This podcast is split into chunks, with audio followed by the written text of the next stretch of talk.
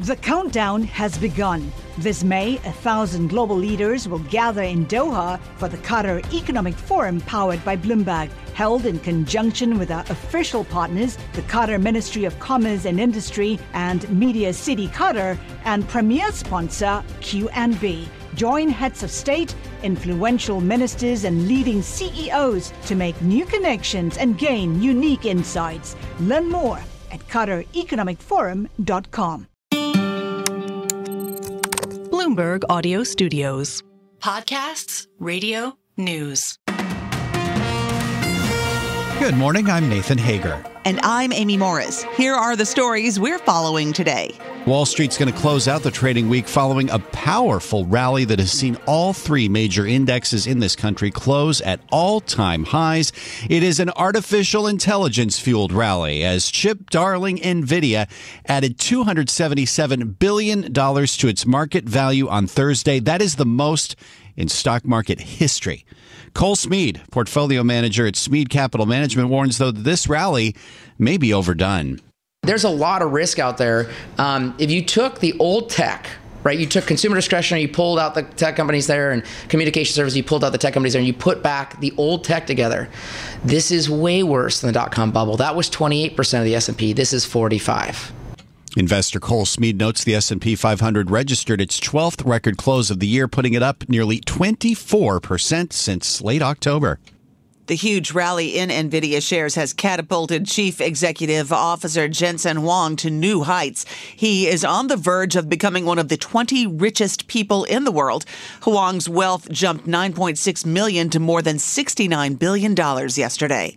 It's a gain that leapfrogged him ahead of Charles Koch to 21st place on the Bloomberg Billionaires Index. Well, Amy, the rally in equity markets comes despite more Fed officials preaching patience when it comes to rate cuts. Philadelphia Fed Fed President Patrick Harker says now is not the appropriate time to cut. Yes, I do believe that we may be in a position to see rates decrease this year. But I would caution anyone from looking for it right now and right away. We have time to get it right, as we must. Philadelphia Fed Chief Patrick Harker does not vote on monetary policy this year, but Fed Vice Chair Philip Jefferson and Governor Lisa Cook are also saying they want more evidence that inflation's headed back to the 2% target before lowering borrowing costs. Former Treasury Secretary Larry Summers is warning that financial markets are underestimating the risks of political and social turmoil around the world. He says many aren't taking populist policies and their downsides seriously nationalist, populist policy, both at home in terms of the rule of law, internationally in terms of protectionism and restrictions on flows of goods, flows of capital, flows of people. But they are very real risks, and they seem to me to be insufficiently priced in. Summer, who is a paid contributor to Bloomberg TV, has called the coming U.S. election the most consequential vote since World War II. Well, Amy, we're learning more this morning about that widespread service outage that affected tens of thousands of AT&T customers. The wireless carrier now says it was caused by its network improvement efforts. We get the details now from Bloomberg's Ed Baxter. AT&T is now saying that the outage was caused by work being done to expand the network coverage. It says incorrect processes were followed. It says not a cyber attack. Already in process, though, investigations by a number of federal agencies. NSC spokesman John Kirby. DHS and the FBI are looking into this as well, working with the tech industry, these network providers. Tracking service website Down Detector says more than one and a half million outage reports were made. Ed Baxter, Bloomberg Radio. All right, thank you, Ed. Meanwhile, the private space race has reached a new milestone.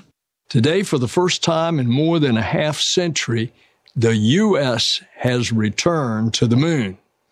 Today, for the first time in the history of humanity, a commercial company, an American company, launched and led the voyage up there. That was NASA Administrator Bill Nelson after the lunar lander owned by Intuitive Machines touched down on the lunar surface. Former NASA astrobiologist Keith Cowing says the lander, nicknamed Odysseus, still has a lot to tell us. The most exciting thing will be the images of either the landing or from the lander. That's always the eye candy. That's because it's like universal. People say, yeah, oh, look at that. Yeah. Second of all, um, the importance of it will be the ability of it to survey the area around it and understand, you know, again, water and the, the regolith, other things like that. Former NASA employee Keith Cowing says Odysseus will need to tick off all the boxes before lunar landers send astronauts back to the moon. Intuitive Machines stock is off like a rocket after that landing. It's up more than 46% in early trading. All right, let's turn to geopolitics now, Amy. Tomorrow marks two years since Russia's invasion of Ukraine. Today, the Biden administration will announce its biggest sanctions package yet against Vladimir Putin's war machine. The Treasury Department says more than 500 people and entities will be on the sanctions list. President Biden met yesterday with the widow and daughter of Russian opposition leader Alexei Navalny. As to state the obvious, he was a man of incredible courage. And it's amazing how his wife and daughter are emulating that. And the president spoke after that meeting in San Francisco. Today, Senate Majority Leader Chuck Schumer is leading a delegation to Ukraine. He wants to reassure President Volodymyr Zelensky more U.S. aid is coming. That $60 billion package remains stalled on Capitol Hill.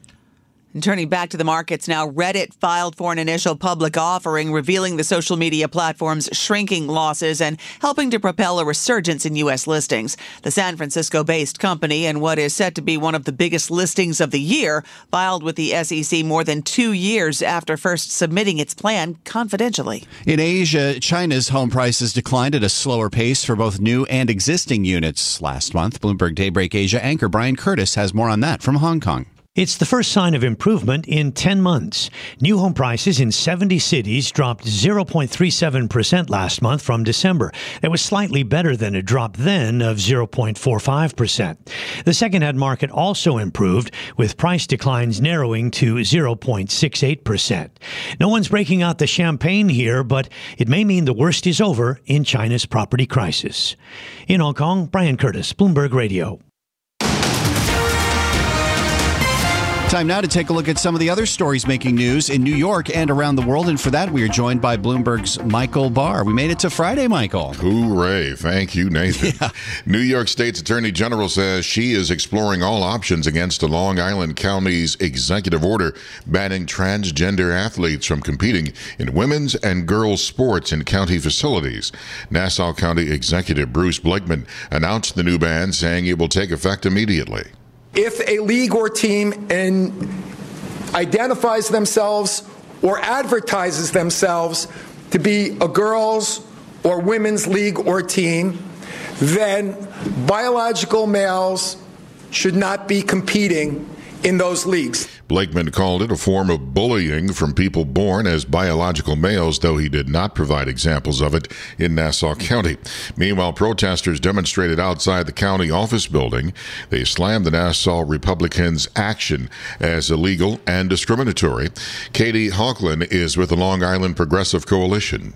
I am floored and horrified by this executive order. Protesters also accused the county executive of playing politics with the lives of vulnerable transgender kids. The judge who has been presiding over Donald Trump's New York civil fraud trial is denying the former president's request for a month long delay of the penalty the judge set last week. Judge Arthur Engoron already ruled that Trump committed fraud and ordered him to pay $355 million plus interest. Now, Judge Engoron faces flat, now flatly rejects Trump's request for a delay of that judgment. Engoron told Trump's lawyers that they have failed to explain, much less justify, any basis for stay. The former president now has just 30 days to pay the fine in cash or to post a bond for the full amount in order to appeal the ruling.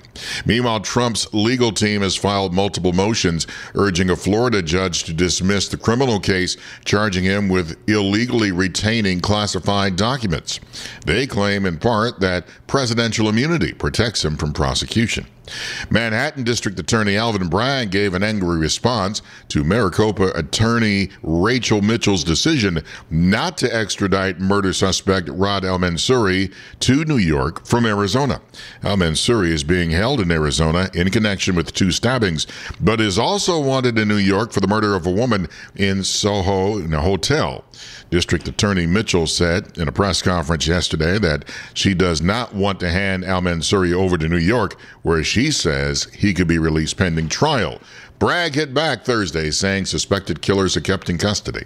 I do not know what they do in Arizona, but I know that here in this county, New York County, we routinely seek and get remands, which means the person's in custody in our murder cases. Global news 24 hours a day, whenever you want it, with Bloomberg News Now. I'm Michael Barr. This is Bloomberg Nathan. Michael, thank you. Time now for the Bloomberg Sports Update brought to you by Tri State Audi. Here's John Stashower. Thanks, Nathan. Good night for the inhabitants of Madison Square Garden. Road win to the Knicks and Rangers. Knicks in Philadelphia, 110 96. They led by 26. Saw the lead get cut to seven, but they held on to end a four game losing streak. The new Nick, Bojan Bogdanovic, took six three point shots and made them all. 18 points for both Josh Hart and Precious Achiuwa. They combined for 23 rebounds. Tyrese Maxey led Philly with 35. Sixers are struggling without Joel Embiid. They've lost 10 of the last 13. Big game tomorrow night at the Garden. The Knicks and the league leading Celtics, who won in Chicago 129 to 112. Boston is 44 and 12. Nets got blown out in Toronto, lost by 28. Wizards lost by 20 in Denver. The Warriors beat the Lakers, who played without LeBron James. As for the Rangers, make it nine wins in a row, five to one at New Jersey. Pair of goals for Alexis Lafreniere, three assists for Artemi Panarin. He's got 46 on the season, 39 saves for Igor Shesterkin. He also assisted on a Ranger goal. If they win tomorrow afternoon in Philly, the Rangers will have tied the club record for longest winning streak ever. Islanders got shut out in St. Louis. The Bruins lost in overtime at Calgary. The Capitals won at Tampa Bay. Yankees had a busy offseason bringing in Juan Soto, Alex Verdugo, Marcus Stroman. They may not be done. Said to be talking to the still unsigned free agent pitcher Blake Snell. The Yankee owner is Hal Steinbrenner. I'm not going to get into free agents. I'm just going to tell you that we continue to look at a lot of different options. Um, and, you know, given where we are payroll wise, any addition to the club is going to be a costly one, but I'm still willing to consider anything that comes my way, anything Cash and his team brings my way. If the Yanks were to join Snell with Gerrit Cole, they will have both the Cy Young winners from last season. The Mets will start the season with Kodai Senga on the injured list. He would have been the likely opening day pitcher. Shortstop Tim Anderson signed with Miami. Ex-Yankee Gio Urshela signed with Detroit. The Pirates extended ace pitcher Mitch Keller. John Stashower, Bloomberg Sports. Nathan. Okay, John, thanks. From Silicon Valley to Wall Street, the promise and perils of artificial intelligence are playing out on the world stage. But what will the next phase of AI adoption look like? Which companies, from big tech to startups, will dominate? And where do the risks and unintended consequences lie? I'm Emily Chang.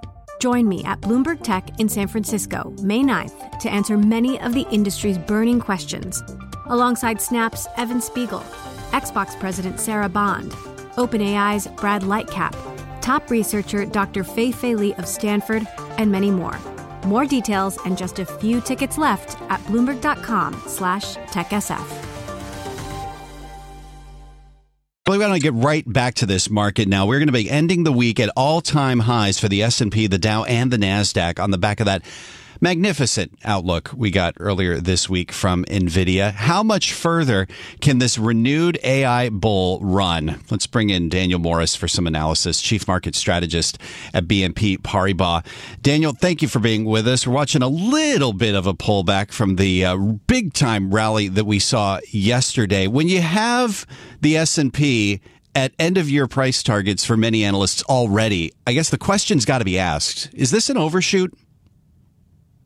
Uh, well, I don't think anyone would uh, dare to say they can accurately estimate whether it is. I mean, we we know we're at such a nascent stage even now with AI, trying to predict what the implications are going to be for corporate profits. Uh, I don't know if it really is is not to say worth the effort, but uh, I think we need to think about the long term potential here, which is what the market's pricing in. I mean, go back to when the internet first became uh, ubiquitous in the world. I mean, most economists estimate it took a decade for companies really to be able to leverage that. So we're just at the beginning.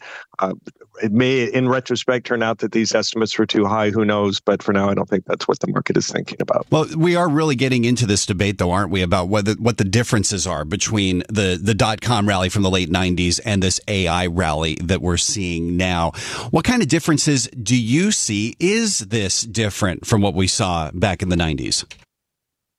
Um, but certainly, I think in some important ways. I mean, hopefully, uh, investors did learn lessons uh, from the dot com bubble and, and looking at revenues as opposed to sales, et cetera. But it, it, certainly doesn't seem to be a worry here. I think in, you know companies that are reporting are reporting real numbers, uh, so that profitability is there uh, and clearly is rising. I think that the challenge is going to be, and I think perhaps what we need to think about is perhaps to look beyond, uh, as everyone discusses, the Magnificent Seven or, or even the tech sector, because arguably in the long run, the impact of AI may well be felt more in non-technology sectors as it gives um, industrial companies and so on, discretionary staple companies, the ability uh, to increase their profitability, increase their sales without necessarily having to rely on what we know is a constrained labor market. That's a really long term view, isn't it? But is there a way that we can see this rally that we're under now uh, start to get more breadth? And, and what would that look like?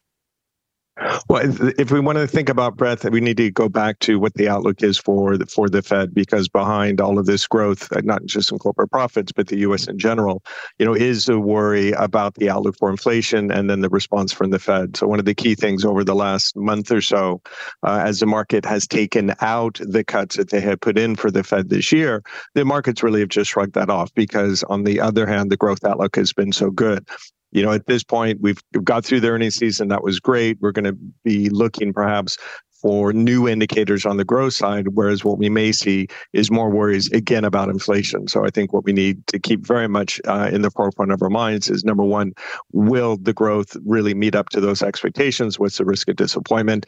And then if growth doesn't disappoint, what does that then mean for the outlook for inflation in the Fed? And to your point, we are hearing from a lot more Fed officials preaching patience when it comes to the outlook for interest rate cuts. In our last 30 seconds here, uh, do you have any concerns about the growth picture uh, for this country and what that could mean for the policy path uh, later on this year? I think it's concerns about the outlook relative to expectations because now expectations are so high. We appreciate, you know, there's just a whole lot of good news uh, that's in the market. So you see any disappointment, it seems more likely from here. If there is a surprise, it's going to be a negative surprise, i.e., growth turns out to disappoint relative to those high expectations. Then from here, you get another positive uh, impulse in growth because we've got to remember where Fed funds are today. That is at a restrictive level. This should be slowing growth. It will eventually slow growth growth, and we don't want to dismiss that risk to the market.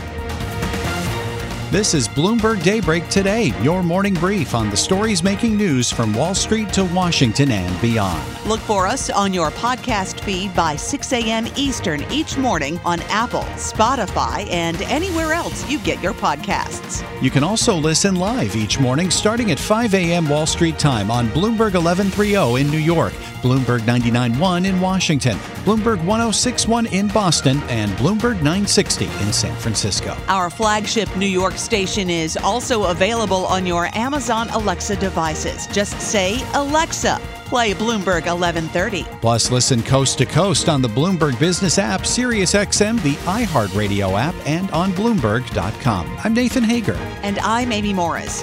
Join us again tomorrow morning for all the news you need to start your day right here on Bloomberg Daybreak.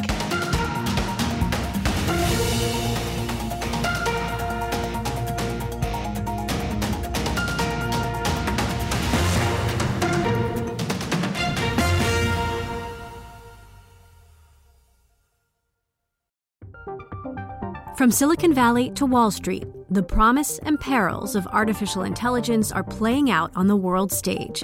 But what will the next phase of AI adoption look like? Which companies, from big tech to startups, will dominate? And where do the risks and unintended consequences lie? I'm Emily Chang. Join me at Bloomberg Tech in San Francisco, May 9th, to answer many of the industry's burning questions, alongside Snap's Evan Spiegel, Xbox President Sarah Bond, OpenAI's Brad Lightcap, top researcher Dr. Fei Fei Li of Stanford, and many more. More details and just a few tickets left at bloomberg.com/techsf.